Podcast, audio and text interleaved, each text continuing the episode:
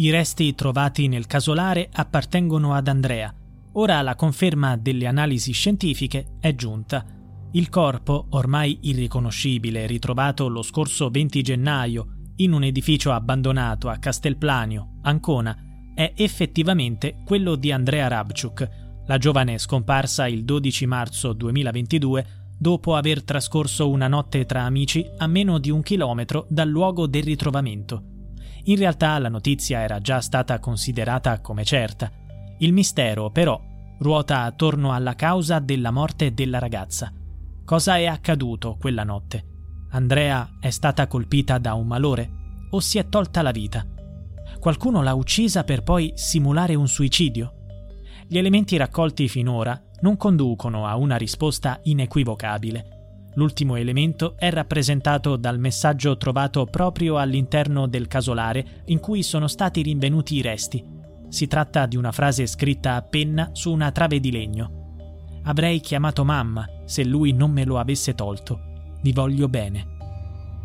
A una prima analisi sembrerebbe che il messaggio sia stato scritto da Andrea poco prima della sua morte. Tuttavia non si esclude la possibilità che qualcun altro possa averlo scritto al suo posto, con l'intento di depistare le indagini. Per verificarlo si attendono principalmente i risultati degli esami sul pennarello per determinare la presenza del DNA della giovane. Ma a cosa si riferisce esattamente il messaggio?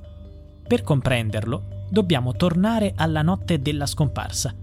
Andrea aveva trascorso la serata con il fidanzato Simone Gresti e altri due amici all'interno di una roulotte parcheggiata nel giardino di un altro casolare nel territorio di Monte Carotto. Durante quelle ore la coppia aveva litigato più volte. L'ultimo alterco, secondo quanto raccontato da Gresti, aveva spinto Andrea ad allontanarsi da sola a piedi. Da quel momento nessuno l'aveva più vista. Il telefono della giovane era rimasto in possesso dell'uomo. Nei giorni successivi la madre di Andrea, Georgeta Cruceanu, aveva tentato più volte di contattare la figlia, ma il fidanzato evitava di rispondere. Gresti aveva affermato di non averlo fatto per non preoccupare Georgeta e aveva sostenuto che Andrea gli avesse lasciato il cellulare spontaneamente. La frase sembra riferirsi al fatto che il telefono sarebbe stato sottratto dall'uomo contro la volontà della ragazza, impedendole di chiamare la madre o di chiedere aiuto. Simone Gresti resta pertanto l'unico indagato, con l'accusa di quattro reati diversi: sequestro di persona, spaccio di droga, omicidio volontario e istigazione al suicidio.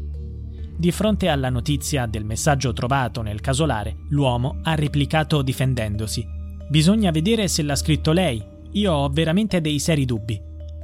In sostanza, Gresti continua a dichiararsi innocente ipotizzando nel contempo che qualcun altro, diverso da lui, abbia cercato di depistare le indagini.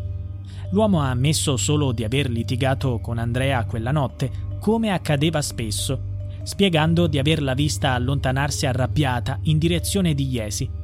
Aurora, l'amica presente con loro, l'aveva seguita per un tratto, ma anche lei aveva desistito, lasciando Andrea libera di andarsene. Per comprendere quando e in che modo Andrea è giunta nel casolare di Castelplanio, è necessario attendere ulteriormente. È entrata da sola la sera stessa della scomparsa? Oppure qualcuno era con lei e l'ha poi ferita? Oppure è stata trascinata all'interno solo successivamente, quando era già deceduta? La presenza del messaggio, se affidabile, suggerirebbe l'ipotesi di istigazione al suicidio. A sostenere questa pista c'è anche la sciarpa di Andrea, riconosciuta dalla madre, trovata legata a una trave nel soppalco del casolare. La giovane potrebbe essersi impiccata e il corpo sarebbe poi caduto al piano sottostante. Tuttavia l'ipotesi del suicidio è considerata equiparabile a quella di omicidio. La presenza della sciarpa potrebbe indicare che l'assassino l'abbia posta lì deliberatamente, forse con l'intento di depistare le indagini degli investigatori. Subito dopo la scomparsa di Andrea, diverse persone hanno esplorato il casolare. Un vigile del fuoco, un volontario della protezione civile e persino uno youtuber.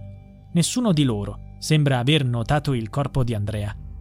È possibile che l'edificio fosse vuoto, O forse non se ne sono semplicemente accorti. Una cosa è certa. Negli ultimi tempi Andrea si era associata a nuove conoscenze che destavano preoccupazione nella madre. Potrebbe questa essere la chiave per risolvere il mistero? BetMGM has an unreal deal for sports fans in Virginia. Turn $5 into $150 instantly when you place your first wager at BetMGM. Simply download the BetMGM app and sign up using code Champion150. Then, place a $5 wager on any sport. You'll receive $150 in bonus bets, regardless of your wager's outcome. And if you think the fun stops there, the King of Sportsbooks has plenty of surprises in store. Check out daily promotions, same game parlays, live bets, and so much more. Download the app in Virginia today and get $150 in bonus bets instantly from your first wager only at BetMGM.